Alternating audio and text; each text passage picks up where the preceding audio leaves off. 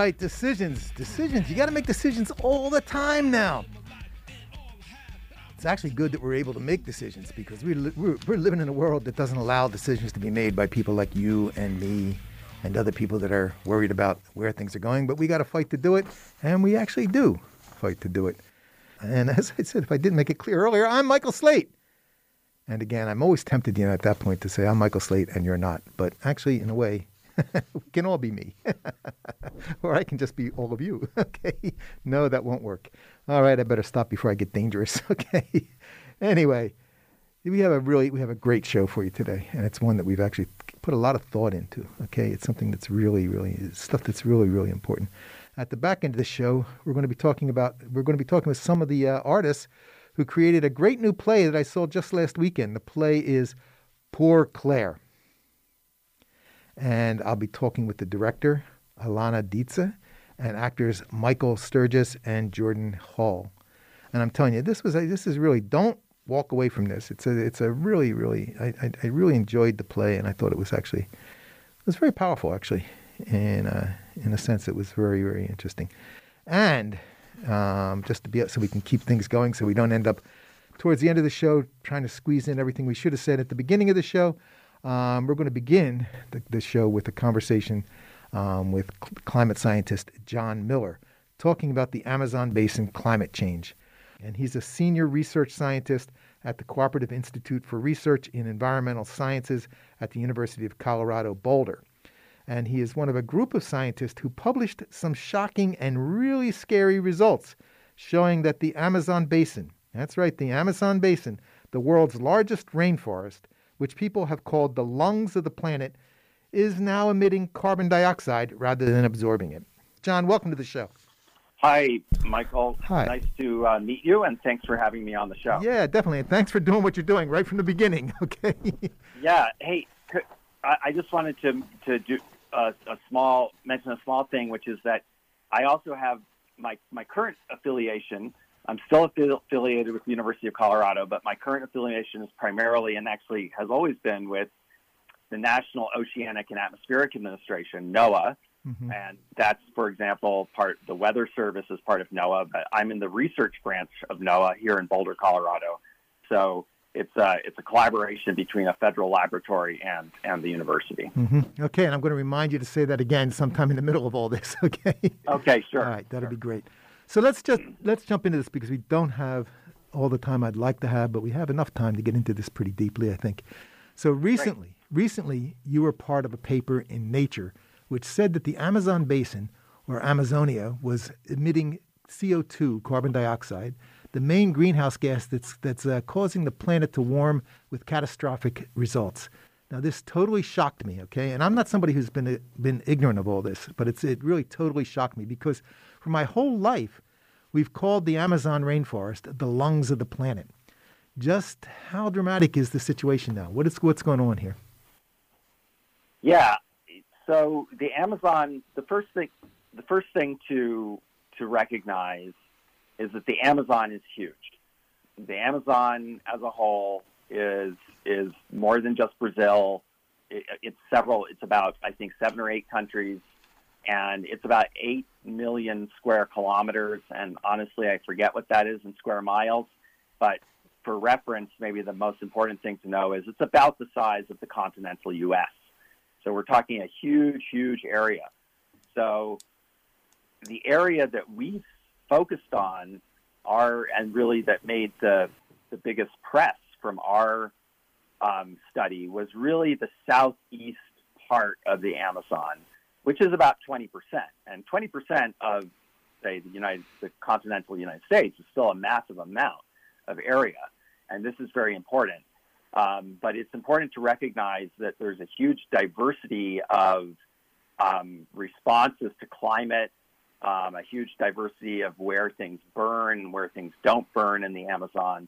Um, so the worst of the news, and this is good news, is confined currently to just about a fifth of the Amazon and not the whole Amazon. And that's really good news because what it means is that with appropriate enforcement of policy, Brazil actually has very good policy and law on hand, you know, recently some enforcement has been lagging, as far as I understand. But um, you know, Brazil was able to reduce its deforestation dramatically, say, starting around 2009 to to substantially lower levels than it was, you know, for the previous 20 years before that. And I think with increased attention on Brazil and also other changes that are happening within Brazil, I think there are reasons to be optimistic. Um, you know, I think there are a lot of people in Brazil that are working to be very vigilant about and advocating for more enforcement of of the the rules governing burning and land clearing in the Amazon. And so the 80% of the Amazon that is that does not show this rise of emissions is really what we need to focus on and preserving that. Mm-hmm. Well, you know, one of the things that you, you talk to um, in your piece is, is sort of look, look, the article referred to Amazonia as a carbon sink. You know, and I don't, th- I don't think a lot of people know what that is. You know, I didn't know sure, until I, I read about it, but it's it, it's something when that's being played with, when that's being, you know, things are being turned around on it. We should. Dis- I'd like you to describe what the carbon oxygen oxygen cycle in plants and animals is. What's what's it mean? What's it, what is that? Sure, sure. Let let me just focus. Let me. Mm-hmm. Well, the first thing to remember is that I'll just I'm just going to get rid of the oxygen part for the for now because if we if we cut down, I'm not suggesting we do this. if if all the if all the forests were cut down in the entire world, we'd still have plenty of oxygen to breathe. Um, and this is this is why scientists actually don't like very much the lungs of the planet analogy because it implies that it somehow we're we're getting a lot of oxygen from the Amazon, and we, we actually have plenty of oxygen. Not really an issue, um, but the carbon part and it, the global warming impacts from the carbon, the carbon dioxide, that really is an issue. But so let me get back to some basics sure, sure, here sure. Um, about how plants uh, how plants and the carbon cycle interact with the atmosphere. So anybody who's had a, pl- a house plant or you know plants in your garden, trees in, in your yard, etc., you'll see that they grow. And so how do they grow? Well, the way the material, what they're eating, so to speak, their food, is actually carbon dioxide from the atmosphere. And so carbon dioxide is taken in by the leaves of plants, whether that's grass or trees or a house plant or whatever, vegetables, and they incorporate they through the through the magic of photosynthesis, they turn that carbon dioxide into carbon.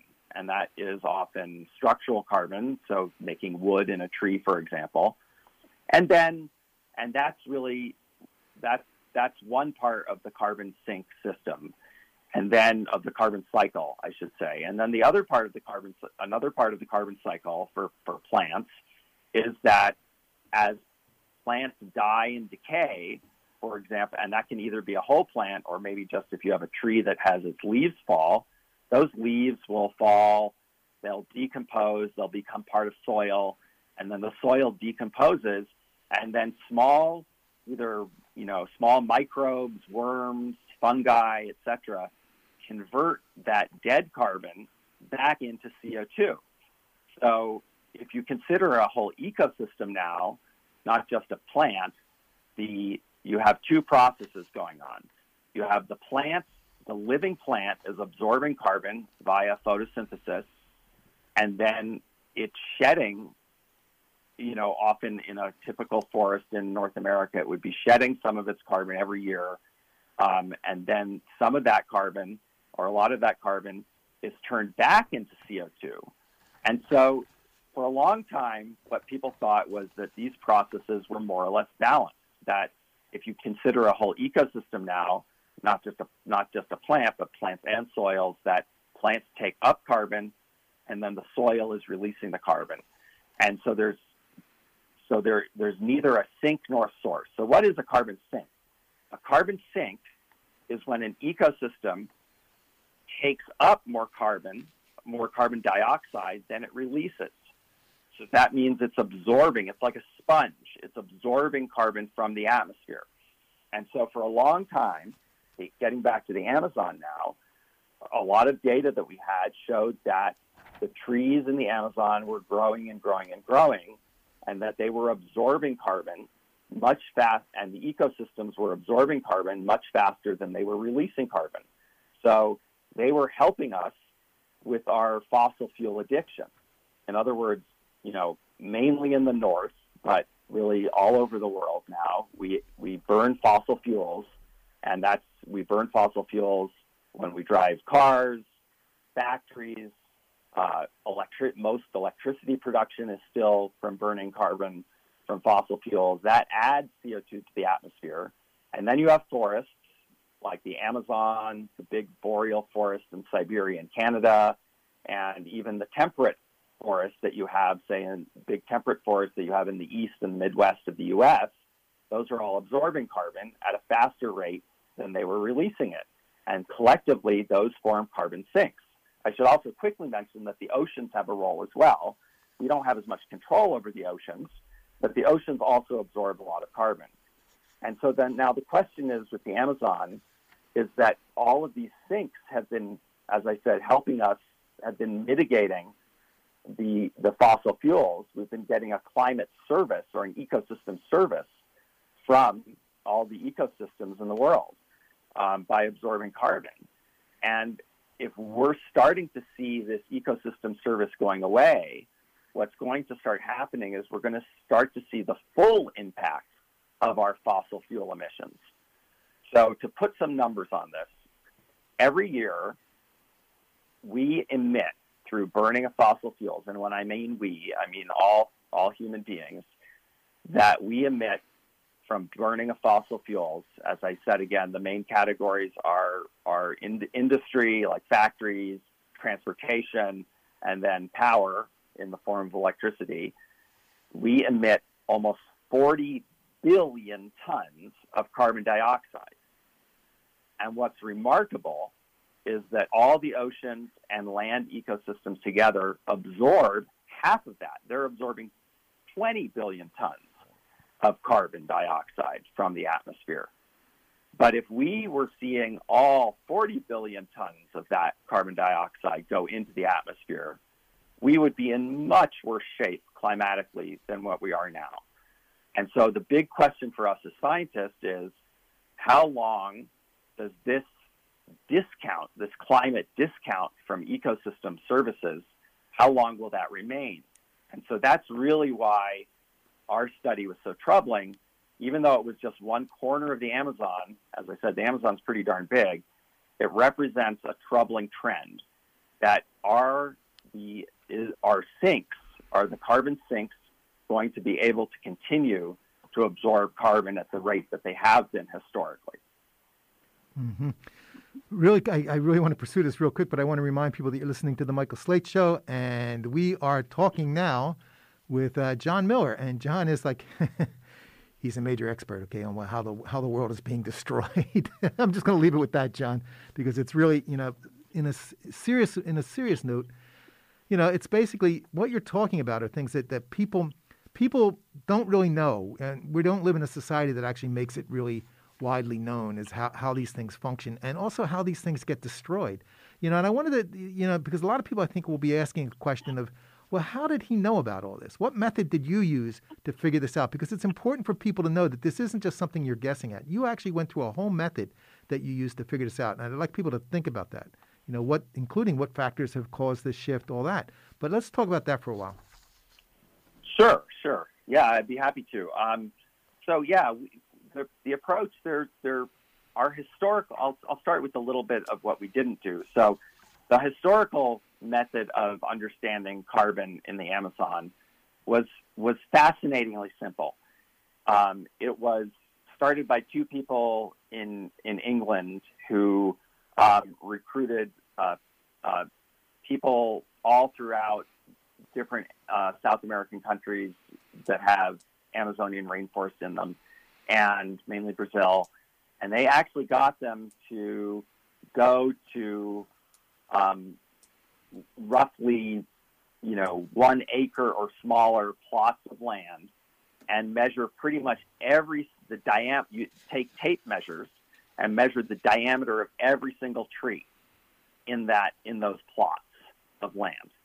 And they did this year, you know, every they would come back to different plots roughly every five years or so, and so an immense amount of data was collected about tree growth, and that's how we knew really conclusively that the Amazon was absorbing carbon. Um, now that started in the 80s, and our work is takes a, a, a bird's eye view, almost literally. What we've been doing is we've been flying in airplanes, and instead of measuring the trees directly, from this bird's eye view, we actually measure the amount of carbon dioxide in the atmosphere above the Amazon, and we compare this amount of carbon dioxide in the in the above the atmosphere of the Amazon to the amount of carbon dioxide above the Atlantic Ocean. And because the air in the tropics, people have probably heard might have heard of the trade winds. Turns out the trade winds blow from east to west. So you can think of clean, kind of background ocean air is blowing from the ocean, crossing the border of Brazil, and then moving into the Amazon. And as the air moves across the Amazon, we can see if the amount of carbon dioxide increases or decreases. And as we measure the air using light aircraft that fly from about roughly just above the trees, say 100, uh, say roughly 500 feet above the ground to about 15,000 feet above the ground. And so by looking at these changes in gas concentrations, we can then figure out if on much larger scales, not just by measuring individual trees, we can figure on much larger scales if the forests are absorbing carbon or releasing carbon. And we can also, because we do this not just at one spot in the Amazon, but we were doing this at four different spots in the Amazon, kind of northwest, northeast, southeast, and southwest quadrants, we could see which portion of the Amazon was absorbing and which portion of the Amazon was releasing.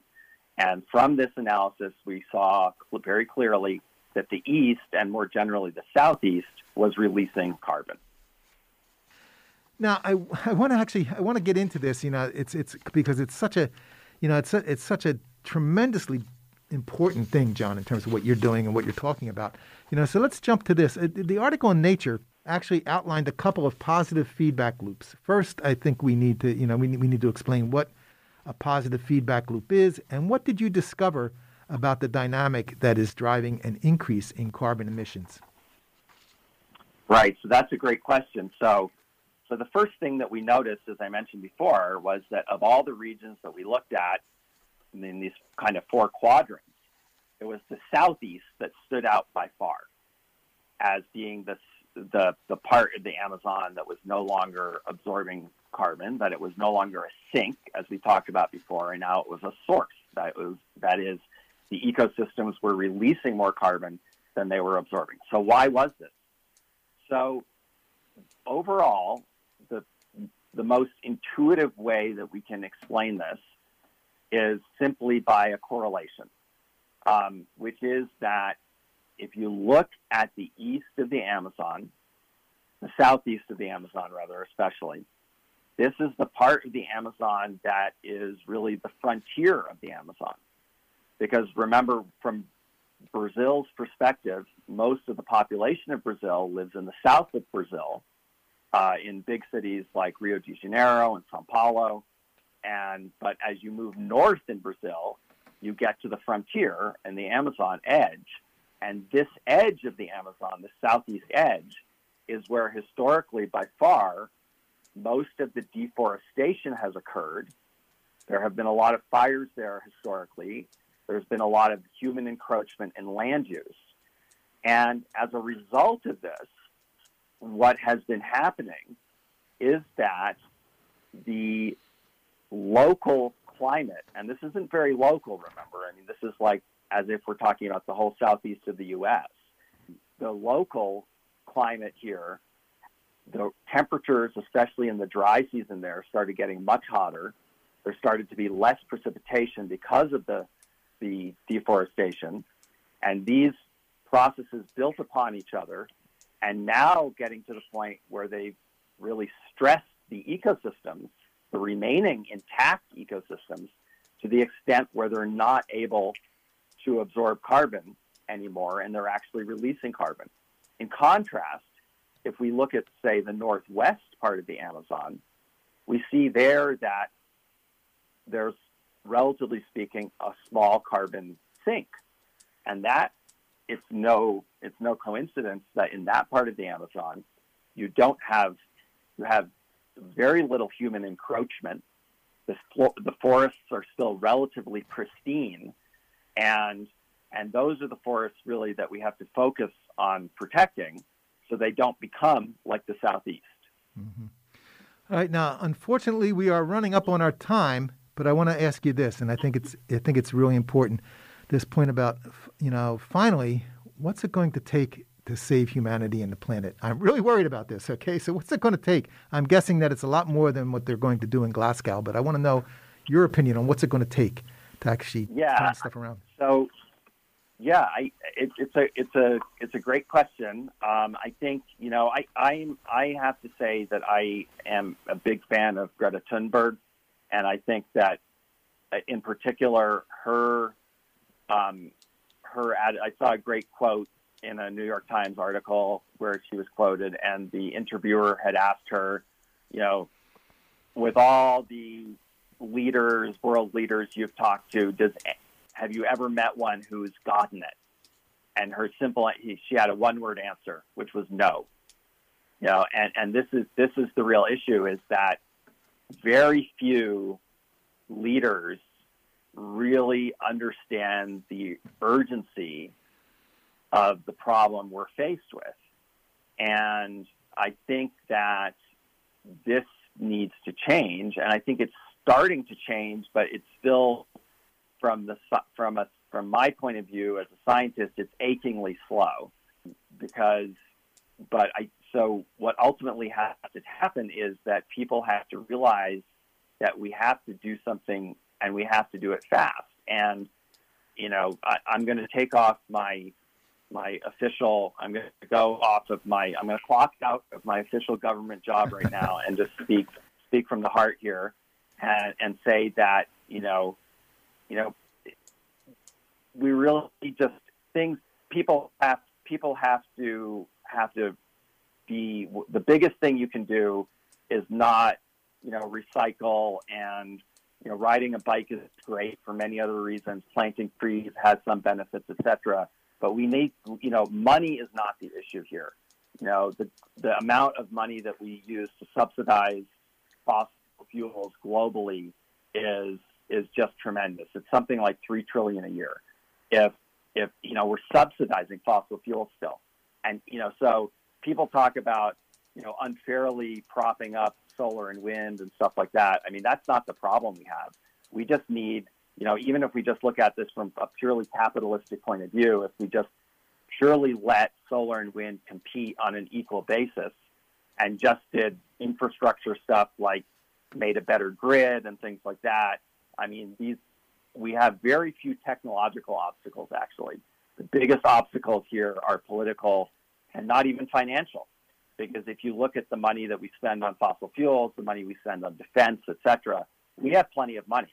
It's about choices. So the biggest thing we can do is elect leaders and advocate for leaders that actually understand the situation properly and are willing to act. Um, and that that's that's the biggest problem. And it's not just a U.S. problem. I mean, th- this this exists in, in many other countries as well. That people are, you know, leaders tend to be, they have these pragmatic pragmatic what they call pragmatic views. Um, and anyway, I'll get off my soapbox for now, but I, I think that I think that it's uh, you know especially for your audience here, I think they can appreciate the importance of, of activism in, in terms of getting to where we need to get to. Absolutely, and John, don't ever get off of your uh, standing up, standing up and saying all this stuff because we need more and more of it. People need to know the truth and what's going on and what's needed to be done. All right, so don't give up in any way, shape, or form. All right. Yeah, I mean, we should remain optimistic, you know, and, and, and this is not a binary one or zero pass fail situation, right? Everything we can do will help. It's not like, oh, we're screwed. Mm-hmm. You know, if we can get to the point where the more we do, the better off we'll be in terms of reducing our CO2 and methane emissions as well. So, you know, if we can't get 100% of the way there, if we can get 50% of the way there, that's still going to be better. You know, there, there are going to be casualties for sure. And that's, you know, so we also have to focus, focus attention on, on uh, not just what we call mitigation, that is the elimination of the emissions, but we have to focus on adaptation as well. That is, you know, helping helping countries, low-lying areas, especially in the in the tropics, you know, big countries like Bangladesh and, and minuscule tiny countries like Pacific Islands, you know, we have to help them as well with with uh, with monetary transfers to to make up for the fact that you know we've kind of we're not screwed, but we we put ourselves in a bad situation. So, but we can we can do something about it. I don't want to leave your audience with a with a very negative view. I think there is there is there's we can always do something to help out the situation. All right, man. I want to thank you very much, John, and thank you for being here. And uh, we'll talk to you again soon. All right. Okay. Thank you very right. much, Michael. All right. pleasure to be here. Take care now. Bye. Bye All right. That was John Miller that we were talking with, climate scientist at the University of Colorado Boulder. You're listening to the Michael Slate Show, and we're going to take a quick musical break and be right back. So stay tuned.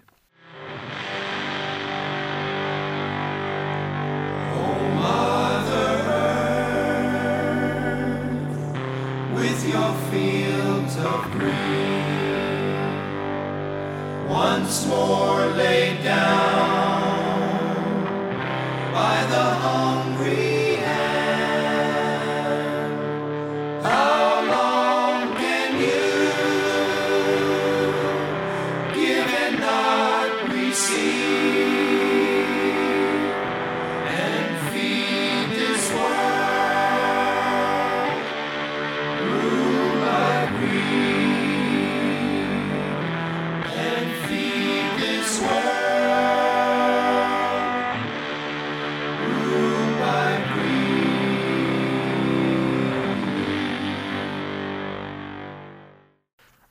really pleased to welcome to the show my next group of, ooh, what would I call them? Hmm, hmm, hmm, hmm.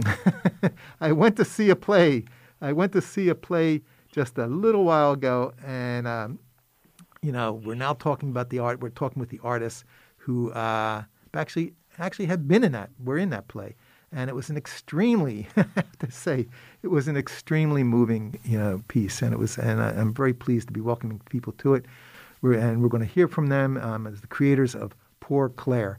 And I want to say that, I, again, as I said, that these, the, this, we, I've seen scores of plays, and few have drawn me in during the first two minutes, solely on the basis of great writing and the way uh, poor Clare died. Okay, uh, the playwrights, the playwright, uh, Chi- I don't want to, I don't want to ma- massacre the, this person's name, but I think it's Chiara Atik, said I found I was having a lot of conversations with my friends in which we would dis- we would despair about everything from income inequality to homelessness to the refugee crisis and famine in Yemen. We would get ourselves all worked up over dinner and then we'd go back to my apartment and turn on Netflix and resume my normal life. So she wrote a play about the 13th century Italian nun, Clare of Assisi. Wow. That was, you know, that was a, a, really, a really, uh, just a remarkable show, a remarkable show. And and uh, let's talk to Alana first. Alana, can you can you talk with me? Hi there. Hi. Good to hear you. you too. How are you? I'm all right. I'll be better when we start talking. So let's jump into it. so what what are we? You know, we're going to hear about this, and and I really do think that you know, I think that the basic thing of the what the playwright said about I found I was having a lot of conversations with my friends in which we would despair. About everything from income inequality to homelessness to the re- refugee crisis and all of that.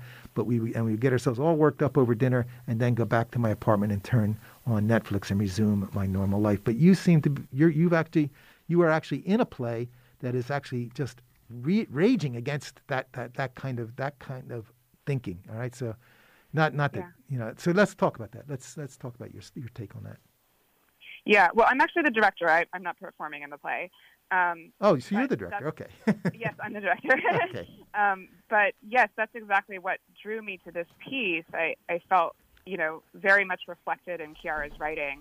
Um, both just in the way that she writes dialogue, which which felt very reflective of the way that me and my friends talk, um, and in the way she tackles this question of what do you do when there's so much suffering in the world, so much pain, and there's these giant problems. Um, you were just talking about climate change and um, you know the homelessness crisis and uh, war in Afghanistan. There's so many things that are um, bringing immense suffering in the world. And how do you face those problems and then also still live your life? Or if you can't live your life, what does that mean? You know, how do you save your soul in the face of all of that um, and continue to go on? Or what is the correct response? Um, and I think that's the question that the play really asks and grapples with. Mm-hmm. You know, one of the things that really got got to me though is that look, you know, you're talking about all these things that are happening, and uh, basically, it's you know, people.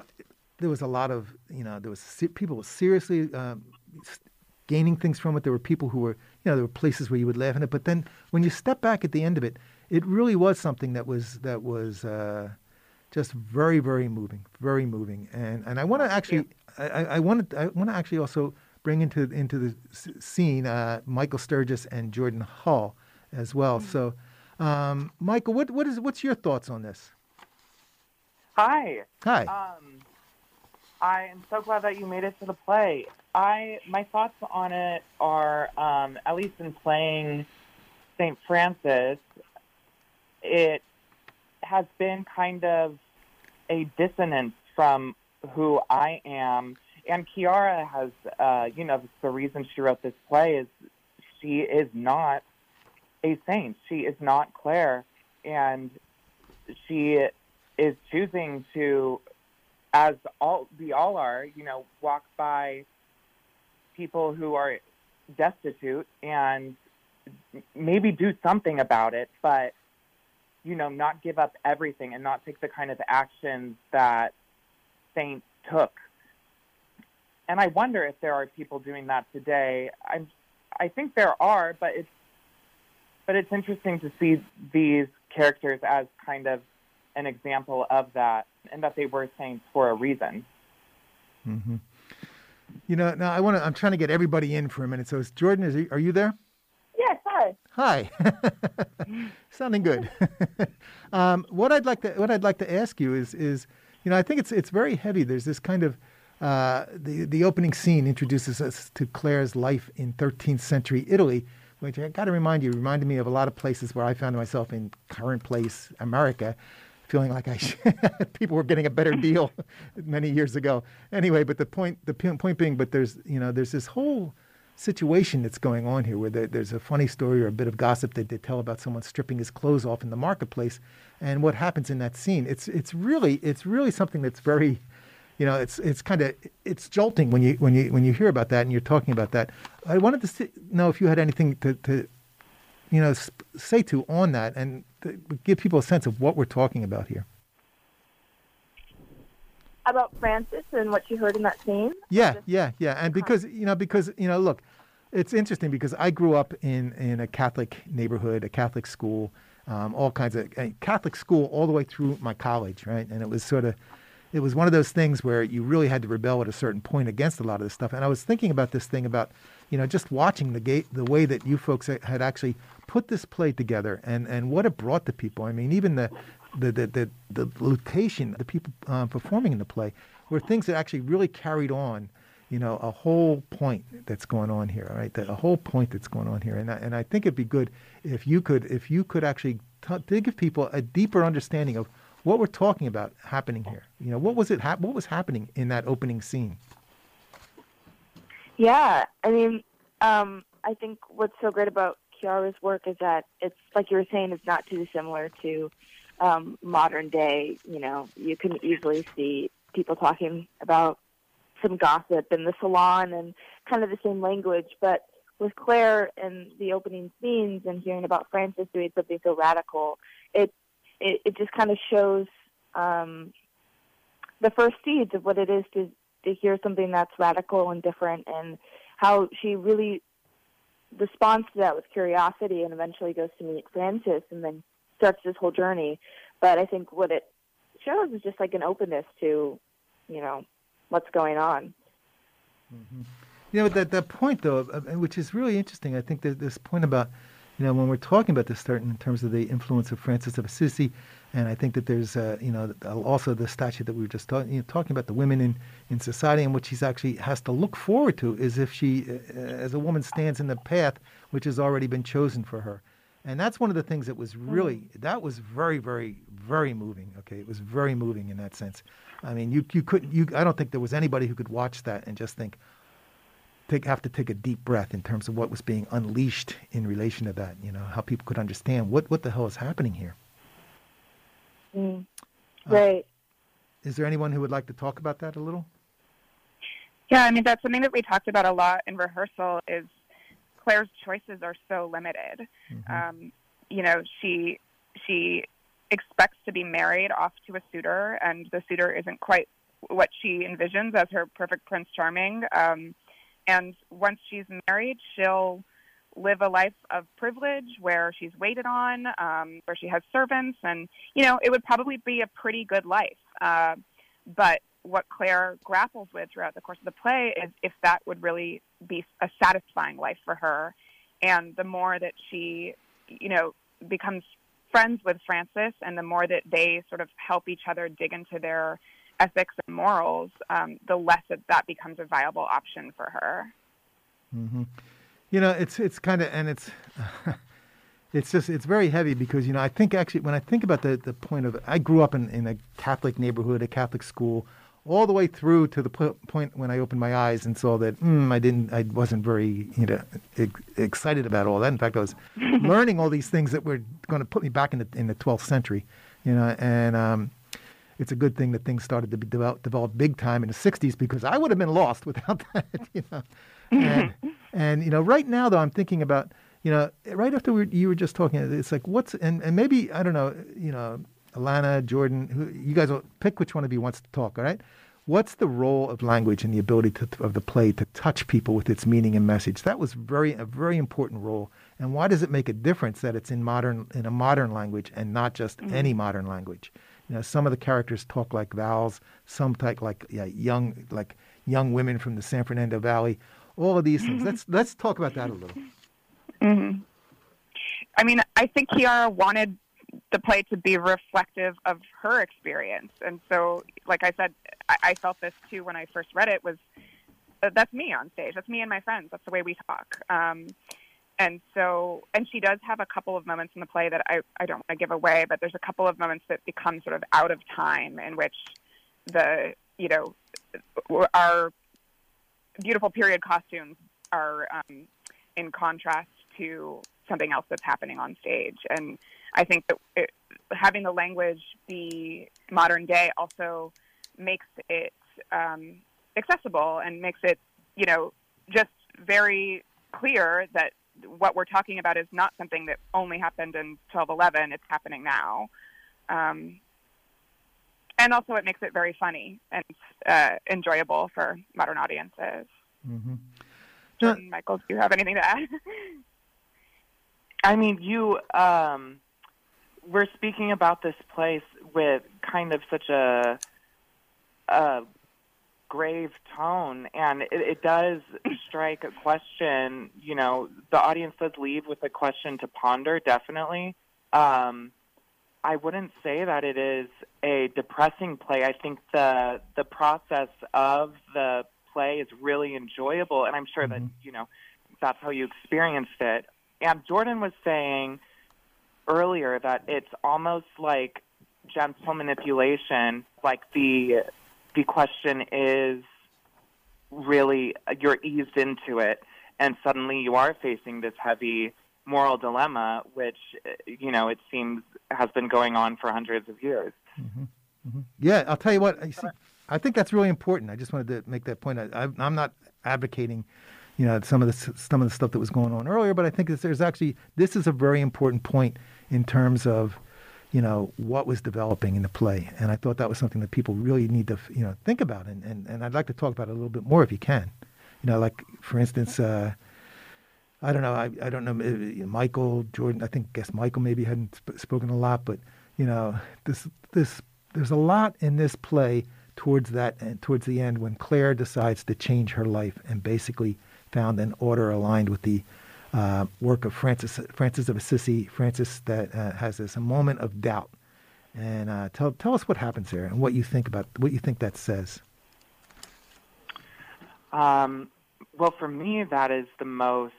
Uh, I'm very grateful for that moment because otherwise, the person who I am playing is incredibly saintly and uh, you know seems to have no flaws or no no catch. Mm-hmm. I mean, we we the rehearsal process decided to make Francis a sort of almost like hipster type in his in his um, beliefs and his kind of preaching his beliefs. Like he was, there was an element of, oh, I'm trying to, you know, make a point in a way that is cool, but without even being mainstream, you know, because I am the only one who even does this kind of thing. and and then he is ultimately tried um, and falls through in a way for a moment. Um, and Clare supersedes him a bit in in the uh, in how hard and steadfast her um, beliefs are. They need each other Mm-hmm. um, in order to, you know, validate what they're trying to do. And I want people to know that this is a play for your head and the heart, and it's a very funny, and it's also it's poor Clare. Oh my God! Thank you. Sure, sure. Thank you so much, Michael. Okay, you're welcome, and thank you, so thank you, thank you, folks, for doing this. All right, and hopefully we'll talk again soon. All right. Thank you, Michael. All right. Thank you. Bye now. All right. That was director Alana Dietze and actors Michael Sturgis and Jordan Hull from the play Poor Clare. We've got some time left, so I'm going to add something I heard recently on the RNL, the Revolution Nothing Less show on YouTube. On October 31st, the UN climate conference known as COP26 began in Glasgow, Scotland. We'll have more to say about this in coming weeks. But right now, I'd like to share this piece on the new UN IPCC report on climate change, a more accurate and alarming picture of peril facing our planet.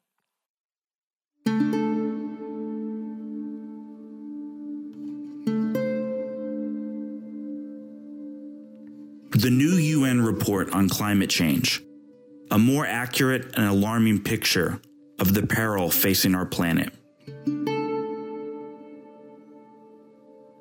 On August 9th, the Intergovernmental Panel on Climate Change of the United Nations, or IPCC, released its eagerly awaited report on the global climate crisis. This report is the product of the cooperative work of hundreds of scientists around the world. The basic science of climate change and global warming has been well established for decades. This is the scientific understanding that human activity, namely the burning of fossil fuels like oil and natural gas, along with the clearing and thinning of forests, is causing the planet to warm. And this is having dire consequences. The new IPCC report represents a tremendous and important advance in this scientific understanding. It paints a clearer, more vivid picture of the devastating impact that climate change is already having. And it identifies some of the massive and even more devastating impacts of climate change that are now locked into the future for thousands of years to come. Let's talk about some of the report's key findings. Because of advances in the science of climate change, this report is able to draw a more direct link between the warming of the planet caused by the burning of fossil fuels and the widespread extreme weather events much of the planet is currently experiencing. These extreme events include this summer's deadly heat waves. July 2021 was the hottest month ever recorded. From the Pacific Northwest here in the US to Italy and Greece in southern Europe, people have experienced temperatures well above what is considered safe for humans. and well beyond previously normal summer temperatures. The new IPCC report concludes that heat waves, which used to occur once every 50 years, will now occur once every 10 years, and that many of the heat waves currently experienced would have been extremely unlikely to occur without human caused global warming. Because of climate change, tropical storms are becoming larger, stronger, wetter, and more dangerous. They are producing more rain, therefore increasing the risk of flooding. And combined with rising sea levels, which we will talk about more shortly, this flooding will gravely threaten the hundreds of millions of people worldwide who live in low lying coastal areas. Hurricane Ida recently left a massive trail of damage in Louisiana and Mississippi, traveling up the eastern coast of the United States. This is an example of a tropical storm that is supercharged by climate change. A storm like Ida lasts longer because storms are slower moving due to climate change and they dump more water and are more intense. The new IPCC report has determined that Category 3 to Category 5 storms, the most intense storms, have increased in frequency over the last 40 years due to climate change. With more global warming, such storms will become more frequent. The IPCC report also concludes that wildfires, like those in California, Oregon, and Colorado in the US, and in Turkey, Spain, and Greece, are happening more frequently because of climate change. Wildfires like the recent Caldor fire at Lake Tahoe and the Dixie Fire, the single largest fire in California's history, are happening more often because of a dangerous combination of factors. This is what the report calls the compound effects of higher temperatures, heat waves, and droughts driven by human caused climate change. The new IPCC report also highlights long term environmental changes that are now locked in to the future and will unfold over thousands and thousands of years, transforming the planet as we know it. Some of these already irreversible changes include rises in ocean temperature, higher acid content of ocean water, which harms many sea organisms, and reduction of oxygen in the oceans. These changes will lead to the dying off of many sea dwelling species. These changes will also upset the fragile balance of the Earth's ecosystem, like coral reefs, and deplete crucial food sources for much of the planet. The IPCC report reinforces the understanding that warmer atmospheric temperatures and already rising ocean temperatures will lead to further sea level rise as glaciers and massive ice sheets in the Arctic and Antarctic melt. The flooding that rising sea levels will cause has the potential to make whole sections of the planet unlivable for populations of different island countries and for low lying countries like Bangladesh.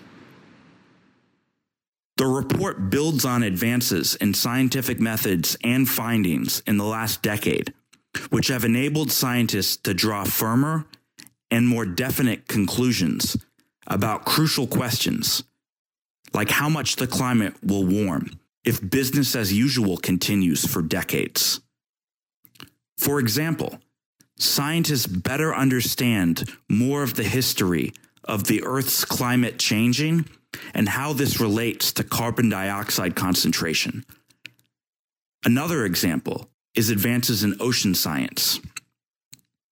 The oceans absorb massive amounts of heat from the atmosphere and scientists have learned more about how much the oceans can soak up and how warming oceans interact with the temperature. All of this, along with advances in the actual computer models, underlie further certitude in sounding the alarm on the grave danger we face from climate change. This deepened understanding feeds into the most important takeaway message of this new IPCC report. When it comes to dealing with the climate crisis, we are running out of time and moving in the wrong direction. Governments are not acting in ways that correspond to the urgency of this crisis.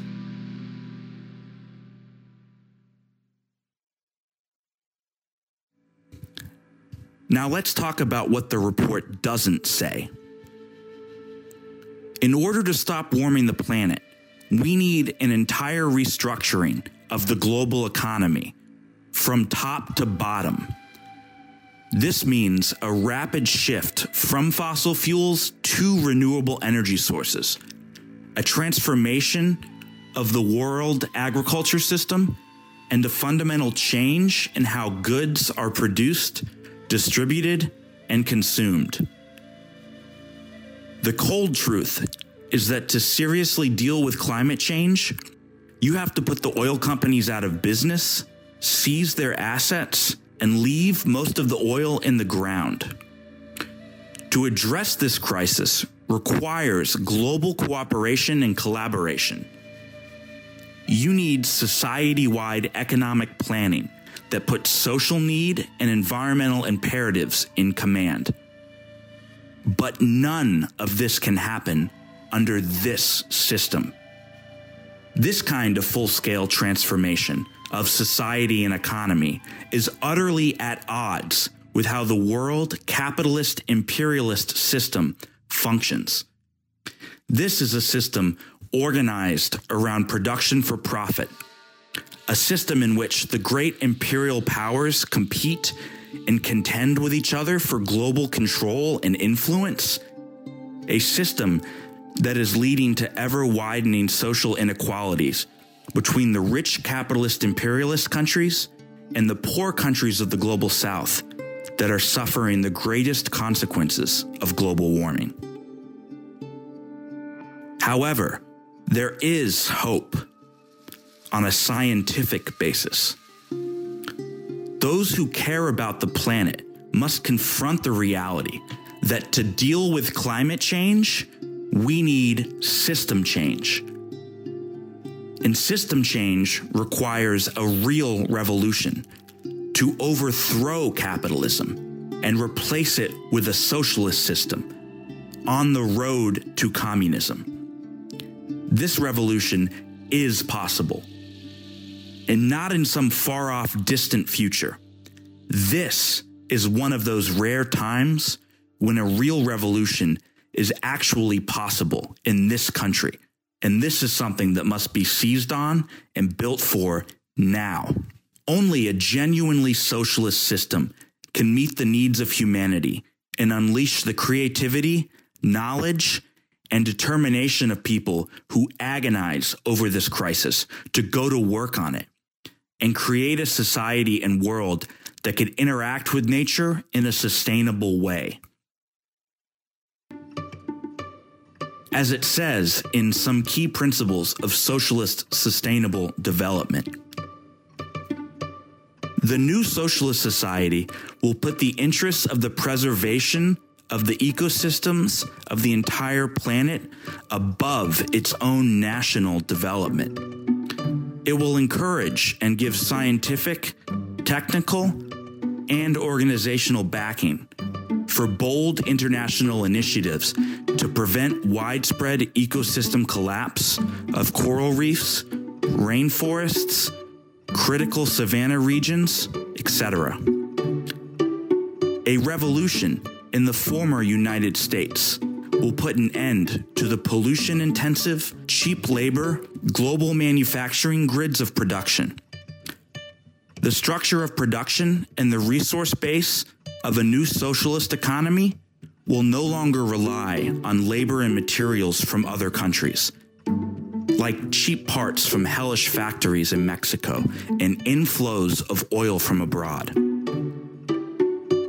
The new society will provide technical and financial assistance for helping to clean up environmental damage in other parts of the world caused by the energy and mining operations, agribusiness and forestry, and industrial activities, as well as the export and dumping of toxic waste of the former U.S. empire.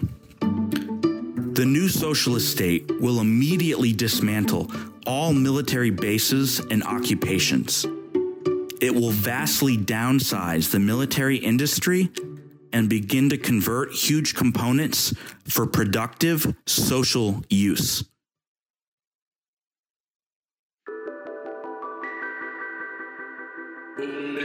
Think about what it would mean if a revolution were to take place right here in the belly of the beast, in the country most responsible for the climate crisis.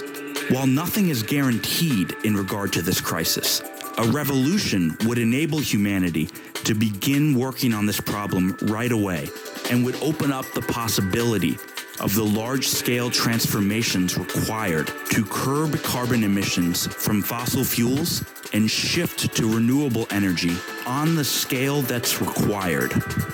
And the new revolutionary society would serve as a base area to spread revolution to other parts of the world. It would be a source of hope and daring to people all over the world and an inspiration for ecologically sustainable socialist development the world over. For more information, check out The Constitution for a New Socialist Republic in North America, authored by Bob Avakian, the special resource page on the environmental emergency, and the special issue of Revolution newspaper on the environment at revcom.us.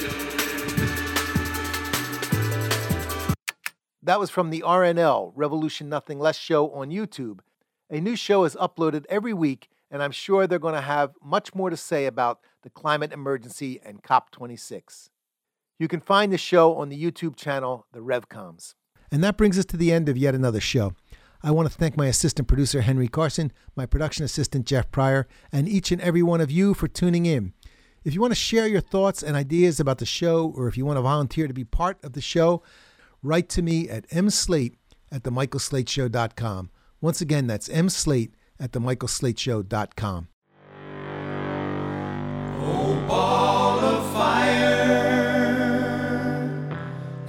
summer sky.